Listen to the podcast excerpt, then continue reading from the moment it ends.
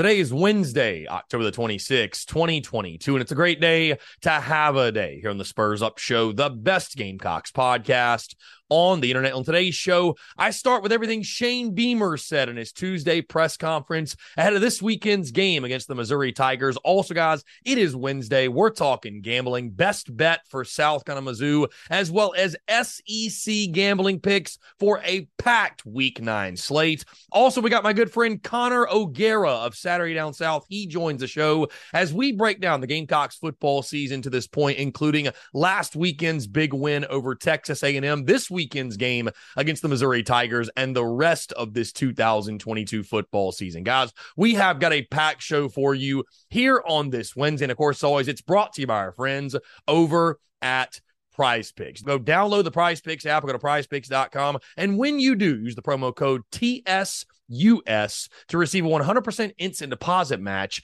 up to $100. Guys, Prize Picks is the simplest fantasy game on the market focused around prop total entries. Here's how it works. You pick 2 to 5 players and you go in 10 times on any entry. Prize Pick has no sharks, optimizers or mass multi-entry guys. It's literally just you against the projection. They also allow mixed sport entries. So for example, you can take the over on LeBron, parlay with the under on Mahomes, parlay with the over on Spencer Rattler, pass passing yards if you want. Guys, you can play any and every sport. That includes all of your favorite college sports, NFL, NHL, NBA, MLB, you name it, they have got it. They've also got a slick, easy to use mobile app, both on the App Store and Google Play, and they're rated 4.8 stars in the App Store with rave reviews. Guys, again, that's our friends over at Prize Picks. Go download the Prize Picks app or go to prizepicks.com. And when you do, use that promo code TSUS to receive 100% instant deposit match up to $100. Be sure to check them out and tell them Chris from the Spurs Up Show sent. We're driven by the search for better. But when it comes to hiring, the best way to search for a candidate isn't to search at all. Don't search match with Indeed. Indeed is your matching and hiring platform with over 350 million global monthly visitors, according to Indeed data, and a matching engine that helps you find quality candidates fast. Ditch the busy work. Use Indeed for scheduling, screening, and messaging so you can connect with candidates faster. Leveraging over 140 million qualifications and preferences every day, Indeed's matching engine is constantly learning from your preferences, so the more you use Indeed, the better it gets. Join more than 3.5 million businesses worldwide that use Indeed to hire great talent fast. And listeners of this show will get a $75 sponsored job credit to get your jobs more visibility at Indeed.com slash BlueWire.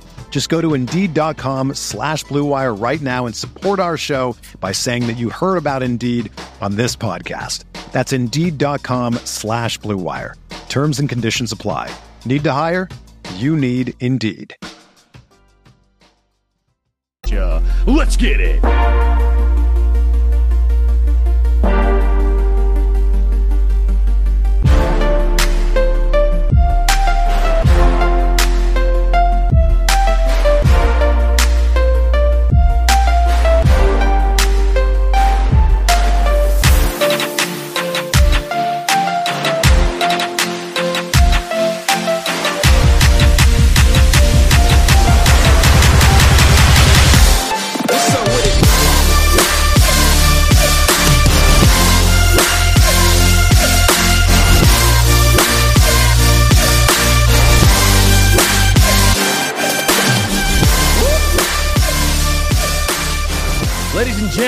Boys and girls, happy Wednesday, happy hump day. Hope you're all doing well.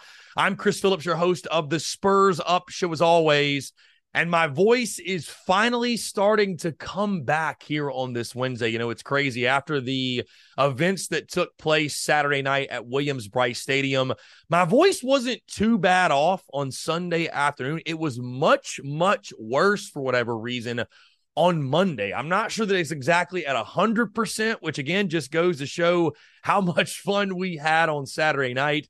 But uh, the voice is slowly but surely coming back, and I will be good to go, good as always on Saturday for the game against Mizzou. But again, guys, I appreciate you all tuning in. I hope this show does find you well, no matter where you are, what you are doing. And we have got a lot to get into here on this Wednesday, here on this hump day. Guys, before we dive into everything, a couple of quick reminders. Of course, this Saturday, this weekend, the TSUS tailgate returns at Seawells, spot 78. Guys, again, if you're looking at the Seawells building from the road, which is directly across the street from the fairgrounds, from the Rocket in the fairgrounds, if you're looking at that Seawells building, we are directly to the left of that building in the paved lot. You will see our flags flying, but we are directly to the left of that building in the paved lot. We are not in the grass lot. We are in the paved lot. I feel like a lot of people get confused on that. I will have koozies for sale, towels for sale, all the Beamer Ball stuff, the Beamer Ball merchandise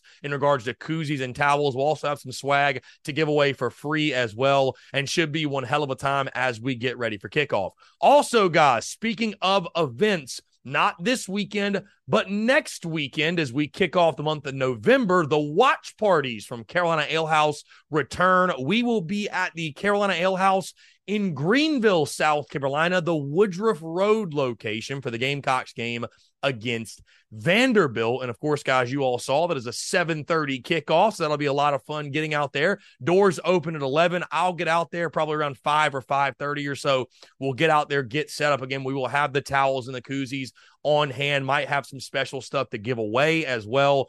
But uh, the Greenville events, man, they're always well attended. They're really, honestly, the most well attended events we have. So expecting a really, really big crowd as hopefully we're watching the Gamecocks pick up their seventh win of the season. But again, full details are on social media, guys. Really excited about that and excited to get back with our friends at Carolina Ale House for all of those watch parties. We're going to have a ton of them in the month of November. So just stay tuned for that. Uh, finally, guys, really excited to announce, and you will hear their ad read later in the show.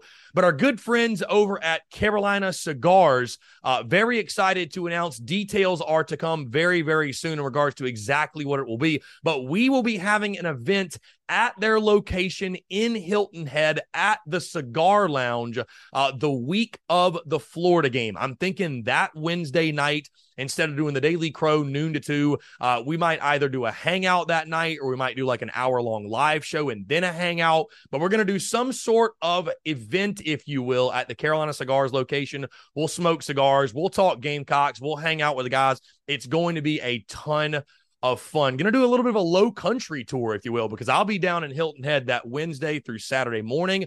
And then, of course, that Saturday, we're at Carolina Ale House in Summerville, South Carolina, which would be just up the coast. So, really, really excited. I've uh, been talking with the Carolina Cigars guys. Hey, I want to say thank you to all those who came by the tailgate and bought up the Aggie packs. We will have Mizzou packs for sale at the tailgate this weekend. Uh, if you're wondering what in the world's a Mizzou pack, Chris, it's a Romeo and Juliet stogie. We've got a cutter, we've got matches, we've got a Carolina cigar sticker. Um, and it'll be $20 at the tailgate. We will take cash, PayPal, Venmo, Cash App, whatever, however you want to pay. Uh, we will have those available, though, so you can celebrate when the Gamecocks get the big W over Mizzou. But again, stay tuned for the details with Carolina Cigars. That event really excited, going to be going down to Hilton Head, which guys, if you've been listening long enough, you know that's one of my favorite places in the entire world. Cannot wait to get down there, smoke a couple of stogies, talk Gamecocks. Going to be one hell of a time and hang out with all the great low country Gamecocks down there as well. So, guys, of course, a lot of exciting things happening. I also want to say thank you all so much, man, for the love and support on the merchandise side of the business. Uh, obviously, when you win, the merchandise sales, merch sales go through the roof. And uh, we've sold so many towels and koozies and merchandise as a whole. And again, guys, I just want to say thank you all so much, man. We feel the love on this end. It's absolutely incredible. The the positive momentum. You know, I tell people all the time, you know, Carolina football, Shane Beamer, he's brought this positivity and this energy and the positive momentum around South Carolina football. Well, we feel that as well. and I joke with people all the time, but it's serious. The best thing that could happen to TSUS and yours truly uh, is out of my control, and that is the Gamecocks winning. So certainly life is good when you've won four in a row, and we hope to make it five in a row this weekend as Mizzou comes to town. On that note, guys, let's go ahead and dive in everything. We'll start with everything Shane Beamer had to say yesterday in his Tuesday press conference. I, honestly, I'm not going to spend a lot of time here. There wasn't really anything to me that really stood out. Uh, I thought one of the most impactful comments of the day actually didn't come from Shane Beamer. It came from Austin Stogner when he said he felt like they're an extremely talented offense. They got playmakers all over the place, and it's all about them just making plays and putting things together. I think that's how we all feel as well. How much blame do you put on Satterfield? How much blame do you put on execution? That's up for you to decide. Other than that, really all Shane mentioned, Corey Rucker is going to be out yet again this weekend. He did also mention that with each passing week, with each game that Corey Rucker misses, I know a lot of you have asked this question. It does become more and more likely that he will take a red shirt, which I think at this point, man, um, I mean, I know you got five games to go in a bowl game, but at this point, if he's not ready to go right now, I don't even see what the point is. Let him get 110% healthy. There's no rush. Give him the red shirt. Let him come back next year. Uh, but I think they still want to see if he can play a couple of games this season, what have you. But either way, Corey Rucker is out, and it does become more and more likely that he could get that medical red shirt and uh, be ready to go for the 2023 season. Other than that, uh, I, I, thought Shane Beamer very complimentary, obviously, of Mizzou. Talked about them being an attacking team, talking about them being a quality team. You know, you look at Missouri, and obviously we'll do our deep dive on Friday when I do my my top storylines and my key matchups and keys the game and lock in my prediction as well. Uh, but Mizzou, a team that has been really pesky this year. You know, you look at their record; it's not great. You look at them on the road, zero and three, but they've lost their three SEC games by a combined 14 points. They took Georgia to the wire, should have beaten Auburn. You could argue they should have beaten Florida. So Mizzou, a team team that's been right on the edge. Obviously, Gamecocks are favored, which we're going to get into in just a second, but Mizzou been right on the edge. And obviously, Shane Beamer, very complimentary in the Tuesday presser. Also, I did love when he was asked about the top 25 ranking and just what it means, and how cool it is. You know, he acknowledged that it was something they accomplished and they, they're proud of, but they haven't done anything, right? They have they haven't made anything. There's no none of this sense of, you know, we've made it, look at us beating their chest. And I know a lot of you have asked this week about Chris, do you worry about there being a lapse in concentration or guys not approaching the game the right way or or or coming out, you know, uh coming out slow or sluggish or feeling good about themselves? I really don't see that being an issue. Um just because I look at it and listen, the A&M win was great and the Kentucky win was great, but I mean, you're five and two. You haven't even hit bowl eligibility yet. So I, I, I don't know how there would be this sense of you know we've made it type of feeling. Like there's so much football to be played, and heck, there's another streak on the line this weekend. Missouri has beaten you three times in a row. So if that can't keep you motivated and it's homecoming, you're on your home field and probably in front of probably a sold out crowd. I, nobody should have to get you motivated and excited to play this football game. So I really don't see that being an issue in this game this weekend. Guys, that being said, let's move into the gambling side of things. Of course, it's Wednesday. We're talking best bet, we're talking SEC gambling picks. We will start with the best bet for South Carolina Mizzou. And after last weekend, guys, I was sold on the under. I thought the under was the play. And sure enough, the game goes over. So we sit right now three and three on the season. If you don't count the South Carolina State game, which I don't, if you do, we're four and three, but I don't count that one. So we're three and three in our best bets. Need a victory. Gamecocks opened this weekend as five point favorites. That number has actually dropped to four and a half. The over under set at 47 and a half. There has been money been coming in on Mizzou. So the sharps out there in Vegas still doubting the Gamecocks, questioning the offensive side, uh, expecting this to be a very, very close game at Williams Brice Stadium. And I'll be honest with you guys, I, I, understand what Vegas is looking at. I think they look at these two teams and say, you know what? They're both really scrappy ball clubs. They're similar in different ways. The defenses they are expecting to dominate the day when it comes to this game. And I just think it's Vegas does not trust this Gamecocks offense to put up a big performance to where they're going to pull away from Mizzou. Do I think South Carolina is a better football team than Mizzou top to bottom? Yes, I do. But again, when you have the offensive woes and the offensive struggles that South Carolina's had this season, I think that's what Vegas looks at.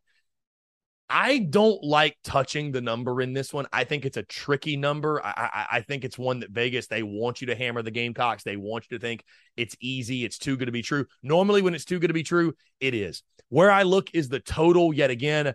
I'm not going with the under though. I'm actually hammering the over in this one. I got burned on the under last week, and you know what? I'm going with the Barstool Sports boys. Life's too short to bet the under. I'm pulling for points this weekend.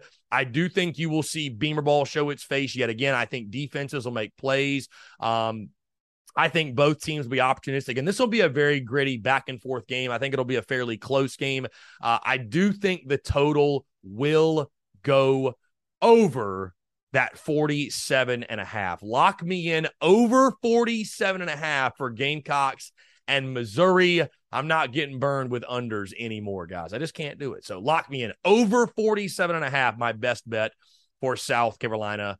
Mizzou. That being said, let's move to SEC gambling picks for a packed week nine slate, guys. I improved to 39 and 35 on the season.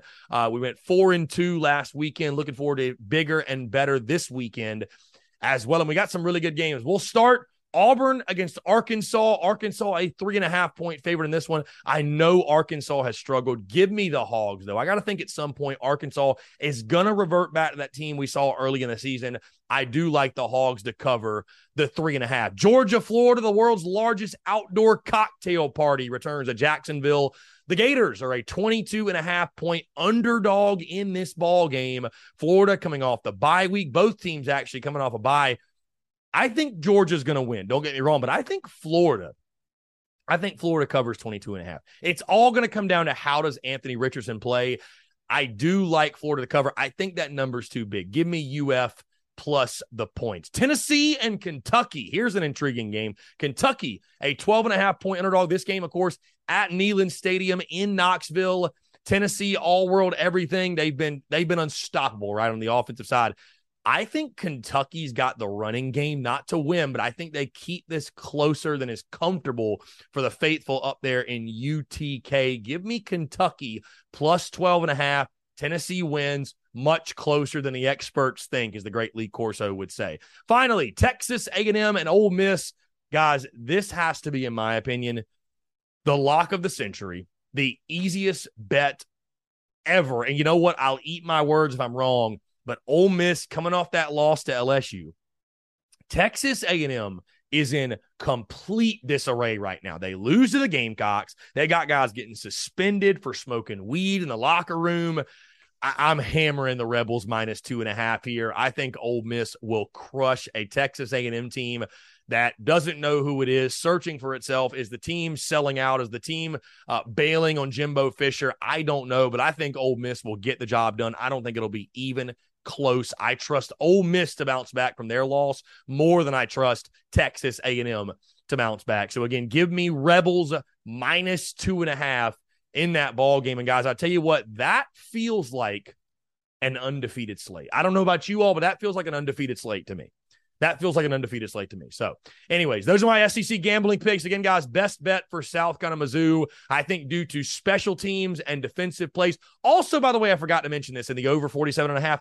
I do think South Carolina could be primed for their best offensive output of the season. I'm not saying they're going to score 50, but I do believe you look at last weekend. I think there were some encouraging signs that you could point to and say maybe South Carolina is getting to a breaking point on the offensive side. Uh, and again, I think it'll be a good back and forth game. So do not be surprised when that number goes over, when it goes over the total 47 and a half. And of course, guys, as always, I'd love to hear from you all your thoughts, your picks. What do you like this weekend? And again, yet another packed SEC slate. Guys, that's going to do all for me. Appreciate you all tuning in. Of course, do not go anywhere. We got a great conversation upcoming, and it's all brought to you by our friends over at Carolina Cigars. Guys, Carolina Cigars has been in operation since 2008 and recently taken over by the Peterson family in 2020. Now, whether you're new to the cigar scene or whether you've been enjoying cigars your entire life, Carolina Cigars has the expertise and knowledge to make your visit to our shop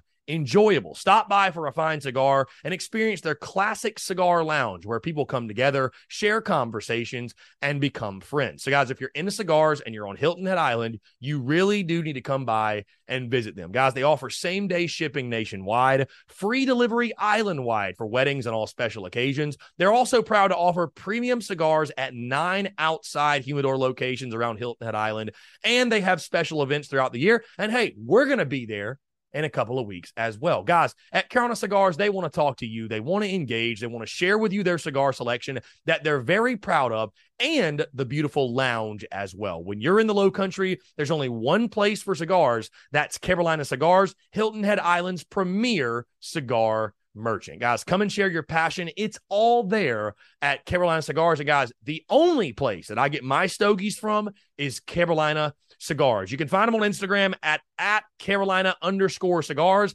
That's Carolina underscore cigars on Instagram, or give them a call today at 843 681 8600. That's 843 681 8600. Guys, smoke them if you got them and tell them Chris from the Spurs Up Show sent you. Again, guys, thank y'all so much tuning in. Appreciate the love and support. Enjoy the rest of your Wednesday and enjoy this conversation with Connor O'Gara of Saturday Down South. All right, guys, joining us today on the Spurs Up Show a friend of the show, a familiar face. Of course, he's a senior national columnist for Saturday Down South and host of the SDS Pod, the official podcast of Saturday Down South. Connor O'Gara joins us once again to talk all things Gamecocks and SEC football. Connor, appreciate you taking the time, man. It is a pleasure to have you on. And like I mentioned off air, morale is high for yours truly. I was able to take the cigar out of my mouth just long enough to have this conversation with you. What's going on? You know, the ultimate good vibes team. That's what I said South Carolina was in the offseason. The vibes are back. And when you win four in a row for the first time in nine in nine years, you beat A&M for the first time ever, the vibes should be back, understandably so. Connor, is South Carolina this year's Arkansas from last year? No, I was think I was actually thinking that exact question when we came on before, right before we came on, and you know, I, I, think there are certain elements that that are similar, right? Year two coach, you're feeling like coming into the year, all right, we're gonna take that next step. We over maybe overachieved a little bit year one. Everybody's kind of buying into this head coach.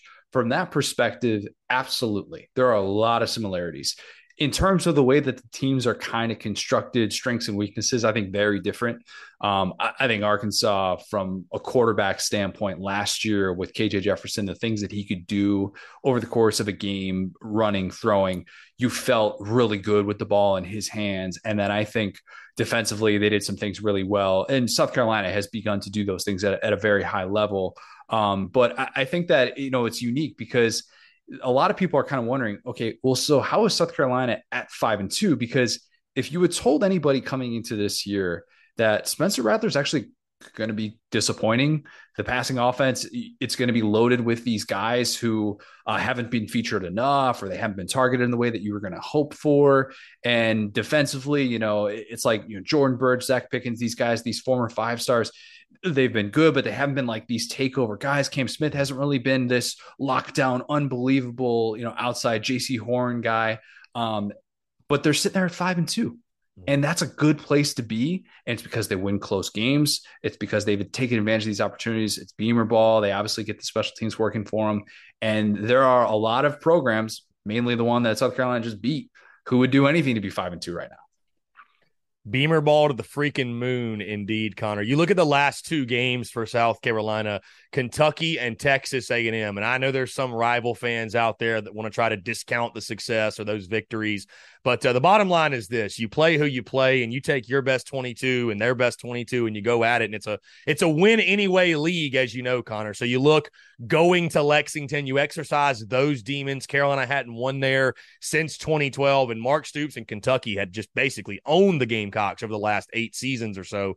Uh, and then Texas A&M, like you mentioned, a team that Carolina had never beaten, right? And the games hadn't been particularly close. And to start the game off the way you did with the kickoff return for the touchdown, to play the way you did, secure the victory, like you said, you you sit now five and two, ranked in the top 25 for the first time since September 2018. Obviously, it was a tough start to this season with that first three game stretch, Georgia State, and then, of course, Arkansas, Georgia. The morale, as we talked about, the energy was sort of low after that first three being at one and two. You go through your cupcake games, SC State, Charlotte, the fan base is still sort of disgruntled because you got that really nasty taste in your mouth of SEC play. But this team been able to bounce back. Now winners of four in a row just how how do you look at this Carolina football team though? Because I think what you're seeing, you know, we're going to talk about in a sec. Going in this Mizzou game, Carolina's only a four and a half point favorite, and I think a lot of that reason is because, like you mentioned, the offensive struggles, but they're winning with defense. They're winning with Beamer ball. You know, I, I talked about this earlier in the week. My greatest takeaway from that A and M game, and really to this point in the season, this is such a Beamer team, and that might sound like the obvious, but it's just you think of like Beamer at Virginia Tech, that lunch pail type of mentality, hard nosed, gritty win close games. They win two out of three facets. It's just that right now, one of those facets is special teams on a week in, week out basis. Your just overall take of of what South Carolina is as a football team to this point? They are six and two in games that are decided by 10 points or less under Beamer. That's not by accident. That's because, yes, they've struggled with some of the turnovers, but they also, late in these games, don't do those killer things mm. to ruin their chances late. And that I think is such an underrated thing. What do you do in these these pivotal moments? And coaches spend an entire year talking about like if you listen to a coach of an eight and four team, probably Jimbo Fisher in the past, you, you listen to some of these coaches that are like, we were four plays away from being undefeated and going to the playoff. And it's like, no, you really weren't. You, you, can try and justify that, but you really weren't. South Carolina wins these close games because they do these little things down the stretch, or as we see in Willie B on Saturday night, that place is rocking. A and M has all these pre-snap penalties. Do they have? Like eight pre-snap penalties in that game, and sometimes it does come down to those little tiny things. As for this game against Mizzou, the spread is low because you know, the average person probably wouldn't realize Mizzou is just minus 11 in SEC play this year. Their defense is much improved. That is despite the fact that they have played against the likes of Georgia, they have played against Florida, they played on the road against Auburn, a game in which they win if an All American kicker hits a 26 yarder from right down the pipe, or if a running back holds onto the football walking into the end zone. Mm-hmm. Those things didn't happen. Mizzou is in disarray offensively. That's the good news for South Carolina. This defense, which has looked so much better these last couple weeks in that Kentucky game, if you're going to discredit what South Carolina did, go back and watch the way that they played in the trenches. They punched him in the mouth. Shane Beamer challenged that defensive line, said, I thought you guys were supposed to be the strength of this defense coming into this year. Let's see it. We saw it then. We saw it against A&M as well. If they play like that against Mizzou, they're going to win this football game by a touchdown. I think that's most likely what's going to happen because Mizzou, from an offensive standpoint, they are just a disaster when it comes to throwing the football. Against Vandy, who's got the second worst passing defense in America, they couldn't move the football through the air in the second half of that game. That's bad. That's real bad. Eli Drinkwitz is going to need a play caller at the at the end of the season if he's keeping his job. And I think South Carolina sets up really well with what they have done these last couple weeks to get back on track against SEC competition. Connor, let's get back to the offensive side because obviously, right now, I think that's still obviously the area that's most desired by Carolina fans, and we still want to see improvement. And man, you look at Spencer Rattler, and like you mentioned, if you would have told me over the summer, hey, through seven games, Spencer Rattler is going to have five touchdown passes, eight interceptions, but the Gamecocks are going to be five and two, I would have told you were crazy. I, am just flat out how when you look at his play, you know, I think you look at Texas A and M. Um, I could argue that was actually his best game of the season in regards to I thought he was putting the ball the money. I thought he had a couple of throws that you looked at and you said, hey, it's only a handful of guys in college football that can put that ball where he put it, the arm strength. He had a couple of deep balls that were dropped. I think if those drop passes are caught, we're talking about a different story. But either way, still, how surprised are you, if at all surprised, at just the struggles? I mean, Spencer yeah. Rattler Connor might finish with single digit passing touchdowns, which is – it's mind blowing. And Carolina, in spite of it, might still win seven or eight games. Yeah, and it might be the thing that cost Marcus Satterfield his job at the end of the season because the weapons are there. And I kept telling people in the offseason, if you're one of these people that it's saying that Spencer Rattler went to South Carolina and he he went to a place where he's not going to have weapons, that that just tells me you haven't watched South Carolina. You don't know the likes of Jaheim Bell. You don't know Juice Wells, even Josh Vann. Remember him? Uh, he had two big catches in the A and M game, of course, but uh, you know seven catches for 70 yards in the season. They were expecting so much more out of him,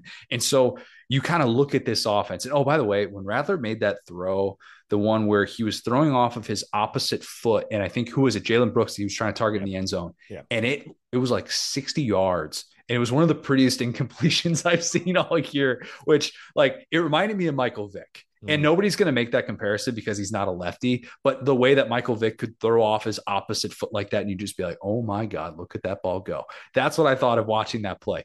But as for the offense as a whole, it's frustrating because you look up at halftime in that game and you're like, wait a minute, Spencer Rattler's attempted 16 passes. Jaheim Bell doesn't have a target. Marshawn Lloyd has three carries. What are we what are we missing here? Because that's where the, the breakdown happens. And it's almost like Marcus Satterfield gets a little bit schizophrenic and he's like, Oh, we got to give this guy this many touches. Oh, we gotta we gotta make sure that we get Jaheim Bell carries in the backfield. And you're just what? Like this should be simplified. And it's almost like he's a guy that doesn't necessarily know the right pieces that he necessarily has to play within the course over the course of a given game. We saw that for the majority of last year. I think the Mayo Bowl kind of covered up some of those things that we mm. saw from them. So I, I do think that it's going to put Shane Beamer in a really interesting spot because what if you look up at the end of the year, you're playing in an Outback Bowl, you're like eight and four, and you're feeling good about your program? Do you fire Marcus Satterfield? I it, this last month is probably going to determine that, but I think the struggles that Spencer Rattler has shown, the lack of mechanical development, Jordan Rodgers talks about it a lot on the broadcast, how he continues to drift away when he doesn't necessarily have to drift when pressure's coming. I think those could be the things that ultimately end up being Marcus Satterfield's undoing. Yeah, and I, I, think Connor, honestly, that's the move that's got to be made. Uh, you you mentioned schizophrenic. I mean, that's my biggest takeaway watching is that, you know, I, I, I think Marcus Satterfield is very smart. He knows a lot of football. I don't think you stumble into an OC job in the SEC by accident. But in, in regards to instinct and situational awareness, there are just too many times on a week in week out basis where I feel like fans are left scratching their heads, being like, what you know like like doesn't like it make sense though but like schematically it makes sense what he's trying to do and right. you can recruit to that because it's yeah. the pro style it's the mcvay mm-hmm. it's the shanahan that's what everybody wants to be mm-hmm. but then you kind of look at the way that this team is built and then you're like oh yeah well they shouldn't be protecting with just five offensive linemen and uh, they should probably be running the ball a lot more with yeah. marshawn lloyd and they don't really have the personnel to execute this system and that's where the frustration lies well, I'll give you an opportunity, Connor, to speak on Marshawn Lloyd because very quietly, and I, you know, I say quietly, but I, I talk more so conference wide. Marshawn Lloyd is having one hell of a season. I, I mean, I think he's he's up there in regards to most touchdown score by anybody, and, and, we're finally seeing this kid. I think live up to, and I think you guys talked about him. Yeah, uh, I know folks at that SEC podcast. A lot of people across the conference when he committed to South Carolina and he enrolled, folks were expecting him to be this type of breakout player. He suffers the injury. I think last year, I think we can all admit, looking back, he wasn't himself. Marshawn Lloyd is now fully healthy and living up to that potential and what we all expect expected him to be when he enrolled just a couple of years ago. He has become one of the top two or three guys in the SEC that I'm going to be waiting on pins and needles at the end of the regular season, going, man, I hope he stays another year. I really do, because he is special when he is right. And I don't really throw that around a lot with running backs. There are very few guys, in my opinion, who, when I watch them, they make you go, whoa, that's different. That speed, that power, that combination, that's just different. And we're starting to see it now against the SEC competition. That's probably the difference between, oh, when you run over a guy and you hurdle a guy against Charlotte, you know, it's different as, you know, as opposed to seeing that burst and that explosiveness against a team like A&M that's got five-star talent on that field. And for me, he's been one of the bright spots. Seeing him healthy out there looking like he is at his best to me is what has allowed South Carolina to stay afloat offensively at times this year. And, you know, I do think that he has had a, an underappreciated type of season. We'll wait and see kind of how the numbers play out. He's probably not going to be in that spot where he's earning one of those all SEC spots at season's end. But if you watch this kid, man, it is hard not to be impressed. Mm. Connor, this football team, like I mentioned, it's got Shane Beamer's fingerprints all over it. It's just week after week after week, man. Beamer ball. I mean, leading the country in block punts. And I, I guess we shouldn't all be surprised, but it's crazy because I keep saying, you know, at some point, you're not going to get these big plays. You can't make a living making plays on special teams or getting turnovers. And they just keep doing it every single yeah, week. They do. And I mean, dude, Texas A&M, I was in the building my God, the top came off of Willie B when Xavier Lee. Yeah. I mean, that that was that was as someone that's been going to Carolina games for quite a while. That was one of the loudest moments in the history of that stadium, dude. I mean, that place absolutely erupted.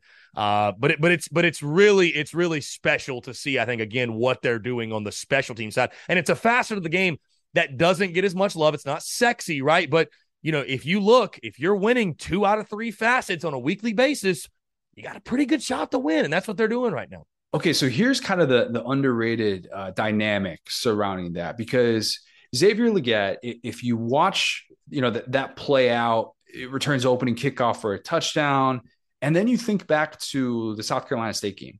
He has two drops in that game. Both of them lead to interceptions, mm-hmm. and this was a guy who has been I, I, mean, for lack of a better word, he's been disappointing in this offense. Like that, that's just what he has been. He has not been featured in the way that some hoped he would, veteran guy, and has not had that impact on the offensive side of the ball.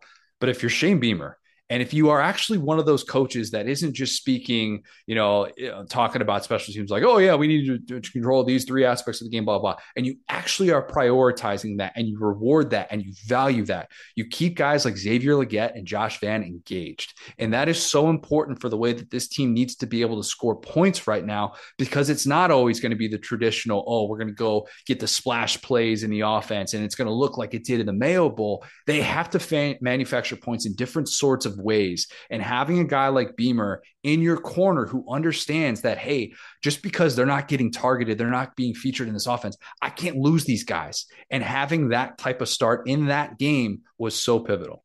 And Connor, speaking of keeping guys engaged, you know what really stood out to me, and I haven't even talked about it a lot this week, but you just you bringing that up made me think. You know, being at the game, what I noticed, you know, the the, the kickoff return for a touchdown was great. What Marshawn Lloyd did in the run game was great. But I saw Xavier Legette make a tackle on special teams. Yeah. I saw Marshawn Lloyd make a tackle on a punt. Like the fact that guys are bought into that level, you know, it might be something small, but just to me, it tells me that your best players believe in Shane Beamer and believe everything they're doing to the point where they're like, you know what, I'm not too good for special teams. You know, and it's it's it's one thing to to want to be on special teams and make the big return or be the starting running back, but again, to be sacrificing yourself to be making a tackle on a punt, like I, I don't know, that just hit me a different way where it's like the buy-in of what Shane Beamer's preaching, it's being put into action. And even seeing who was, I think it was, it was probably a Justin King video. Of course, it was a Justin King video where Josh Vann is kind of bopping around mm-hmm. in pregame. And that's a guy that should be so frustrated with yeah. the way that things have gone and the way that this season has kind of played out, what was supposed to be kind of his money season, this offense, you get Spencer Rattler coming in with this big NFL arm, and you're going to be able to stretch the field. And he's still feeling that good going into a game. Again, like those are little things, but look across the SEC right now. Look at guys like Bryan Harsin. Look at guys like Jimbo Fisher. We're questioning at this point of the season, where's that buy-in? Where is it? A&M is dealing with trying to just keep guys out of the transfer portal after the signing this historic recruiting class, and it looks like things are falling apart. They've got guys that are, uh, you know, reportedly smoking weed in the pregame locker room. And that's how engaged they are in this program. And like it's not always a given that you're going to have a high energy, positive coach that guys want to listen to. And I, for what it's worth, I don't think Shane Beamer's for everybody. I don't. I truly don't. Like there are some things about him that are going to give others, Mark Stoops, some PJ Fleck type vibes. That's okay though. He doesn't need everybody to buy into who he is and what he is selling. And I say selling that maybe that's not the best verb because so many college football coaches do it, but I think that that's just such an underrated thing to be able to have that guy who clearly has the support of that locker room and those players, the engaged ones and the ones that aren't as involved. He has them buying into who he is and what he's trying to build. And he's building it right now. We're seeing that before our very eyes. And, Connor, I know you and I have spoken many times. And a couple years ago, we were speaking. I think after the Gamecocks had, had just won two games in a season, and they had just hired Beamer. And and uh, you know, let's call it what it is. The program was in a bit of disarray, and uh, many of us didn't know how long it would take for South Carolina to get built back up under Shane Beamer. Well, obviously, they overachieve, um, you know, massively in the national eye and the local eye, really last year, going to a bowl and then winning the bowl game. And you look at them right now, still a lot of football to go, and, and there will be adversity inevitably, right? This is SEC football. The highs are extremely high, the lows are extremely low. But sitting right now, five and two, being ranked in the top 25, I think, again, it just really speaks to what Beamer has built and is building in Columbia. I mean, I think you could argue and agree that probably agree they're way ahead of schedule uh, in regards to year two of his tenure. Yeah, I was wondering um, coming into this year, could Josh Heupel and Shane Beamer follow the Sam Pittman, Lane Kiffin year two? Mm-hmm. Could they? And so far, it very much looks like that. Now we'll kind of wait and see the way that this plays out with, with South Carolina, you know. But I, I think the the good news is that Spencer Rattler, my, my biggest question with him coming into this year is will will he be a guy that stays with it when things aren't going his way? If he has a game in which he gets sacked five times, mm-hmm. is he going to get up and get into the face of his offensive lineman and it's going to look like this thing is falling apart? This thing isn't going to work and this is just going to kind of self combust. And it hasn't been that way. And, and to me, I, I, think that you're you're feeling really good about the investment that's been made in Shane Beamer. That extension's coming.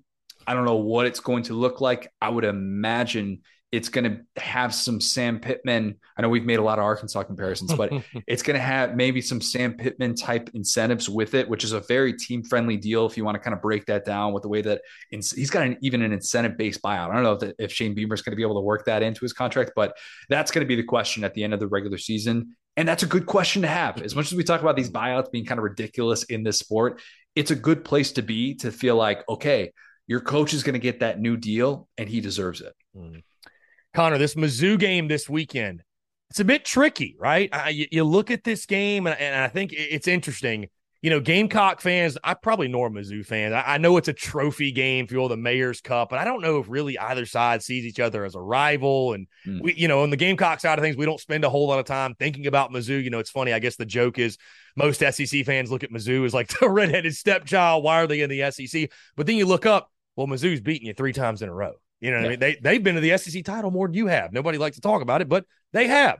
Um, and you look at this Tigers team this year. Most of us didn't think they'd be very good. They're get, you know getting picked to finish sixth in the SEC East by the media in the preseason. And like you mentioned, you look at their record and you would just write off Mizzou. They're not very good, but you look at their SEC games; they've all been very, very close, very competitive. They got a very good defense. Um, this is one that I think South Carolina fans look at. You expect to win, you feel like you should win. It's homecoming. You're on your home field. I'd expect Willie B to sold out, be sold out yet again. But I actually labeled this one, Connor. I don't know if you know this. I labeled this one of the summer as the most important game of this season. And I actually stand by that. And, now it's the most important for a different reason. You've got all this momentum. You've won four in a row. You know, I, I don't want to be over the top and say if you lose this game, we'll all hope for this season's loss and you just squandered everything away because you're not going to undo what you did in breaking the streak against A and M and and beating Kentucky. But man, this one's pivotal, man. I, I just think to look at the 2022 season and for me to feel like that was truly a success. I, I just think you need to capitalize on momentum you have and take care of the Tigers because going into 2023 with a four game losing streak to Mizzou, it's the Mizzous and the Kentuckys of the world to me that you need to get back to beating on a consistent basis if you're really going to take that next step under Shane Beamer and in the SEC East. I agree. And, and I think that if you're one of those people that that is automatically looking past this game saying oh well south carolina's won four in a row mizzou's kind of in disarray right now similar from an offensive standpoint in terms of everybody wants a new play caller everybody wants eli drinkwitz to give play calling duties to someone else that that is to me what can make this dangerous mm. because once a year he gets the what I call the Toby Keith game, the how do you like me now game. it could be coming against South Carolina. He would love that. He would love to be able to to to go on the road and do something that Mizzou has rarely done during his three years there. I think in terms they have like one non yeah, they're only non Vandy road win against a Power Five team, I believe, was at South Carolina 2020, if I'm not mistaken. Um, but yeah, it, has been a bit of a rough go for them uh, away away from home, and I think that you know their offense is just so, it's so unbelievably stagnant. And Brady Cook it just kind of lacks some of this awareness. Like even watching that Vandy game, which yes, I did because I'm a sicko. Um, you see the lack of pocket awareness that he has, wherein you know they had a guy like hurdle uh, uh the protection, and then one guy you know just decks him, and then Anfernee Orji comes in on the right side, the Vandy uh, outside uh, the edge rusher, and just demolishes it, and it's like an easy scoop and score for them. And like these things still happen to Mizzou, and everybody's talking about Luther Burden touches this. You know, he needs to to be getting eight touches a game, and so it's very it's a very disjointed offense, and I think that's what South Carolina can t- can take advantage of in this one. But it's going to be a tough defense score again. That, that defensive line is much improved. Isaiah McGuire is having an All SEC type season, whether he gets love for it or not. We'll we'll kind of wait and see. But uh, yeah, I, I do think that South Carolina is able to win this one and make it five in a row. Connor, looking forward to it this weekend. Appreciate you taking the time. Before I get you out of here, last thing, man, you look at the SEC. Does it not feel like it's just absolutely wide open. I don't know if it was you that tweeted or maybe somebody else. I think it was Brad Crawford, maybe our good friend that said uh, an LSU Tennessee SEC championship would basically make the world implode. I, I, mean, what are your thoughts? It just, I mean, it's wide open, dude, with what Tennessee's doing. And then Bama obviously, you know, takes the L to the Vols And I mean, this this is just it's it's not as you know, we all just said it over the summer, well, it's just Bama, Georgia, you know. It's far from that. It's far from that. It's it's anybody's game right now, it feels like. Yeah, uh, Brad actually didn't steal that tweet from me. That was an original tweet from him. Oh, he came up with that. Okay, like, okay. No, I'm Fair just kidding. Enough. I love I love Brad. He comes up with his own stuff. I, I know Brad. I mean, Brad was like one of the first people I met when it came down to Orlando back in 2015. So yeah, we we know each other very well. Uh, it is an interesting place right now, but I do still find myself being like, yeah. hmm, Alabama's probably still going to win the SEC. If I'm predicting today, mm based on what I think they can do to make those adjustments game to game, and I think what kind of awaits on their schedule, I do think that that Bama is the team that is standing there at the top of the podium in Atlanta. But getting there and what it could take is has been fascinating to watch, and it's got some 2014 type vibes to it. Um, I predicted in August, I predicted in September, I predicted here in October that Tennessee was going to be Georgia, and I still believe that. And now that Tennessee's got over the hump and they beat and they beat Alabama, that opens the door for them to potentially win win the division, go on to be able to to play Alabama in a potential rematch there. I also had South Carolina beating Tennessee in the preseason. Don't tell anybody I said that. But yeah, I wouldn't necessarily go on the record with that one now based on how good Tennessee's looked. And I only had Tennessee at 9-3. It wasn't like I was sitting there like saying it feels like 98 in the preseason. But you know, I, I do think that it, it is made for a fun year in the conference. And who knows, maybe we're set up to have a lot more fun. What would an LSU victory against Alabama do for the state of college football? It would be the ultimate Michael Scott, oh my God, it's happening, fire drill type moment for the rest of the sport. Because that's kind of what Tennessee felt like. But if Alabama suffers that second loss, it would absolutely be that. So yeah, it's been a fun year and it feels like we're in for a little bit more craziness. Connor, as someone whose team is not going to be in the playoff, I'm just pulling for ultimate chaos. So a Gamecocks win over Tennessee would be incredible. I'm just really hoping for that one. Get to eight and two, Tennessee coming either undefeated or nine and one. Let's get some college game day back in Columbia. College game day back to the horseshoe. Could be a good time. Could set up for a big upset. But if that doesn't happen, what I tell you what I'd love is this Bama, Georgia, Tennessee, and Ole Miss all finished with one loss and uh, all hell break loose. Ole Miss ain't finishing with one loss. That's yeah, I know, I know, that, I know, that can't happen because Bama's already got the one loss, so they still got to play very, each other. Oh yeah, true. Very good point. Very point. I, I, I was thinking of my, my conversation last week, which actually I had LSU minus two and a half, so I don't know why I didn't remember that uh, that happening. So, anyways, though, pure chaos. Would love to see it. We all want to see the college football playoff committee squirm as much as possible. So Connor O'Gara, Saturday Down South, that SD or excuse me, the SDS podcast, the official podcast of Saturday Down South, does a fantastic job. Connor, as always, man, it was a pleasure. I appreciate you taking the time. Absolutely appreciate it, man. Yeah, man. Connor O'Gara. For Connor O'Gara, I'm Chris Phillips. We appreciate you guys tuning in, and we'll catch you next time on the episode of the Spurs Up Show.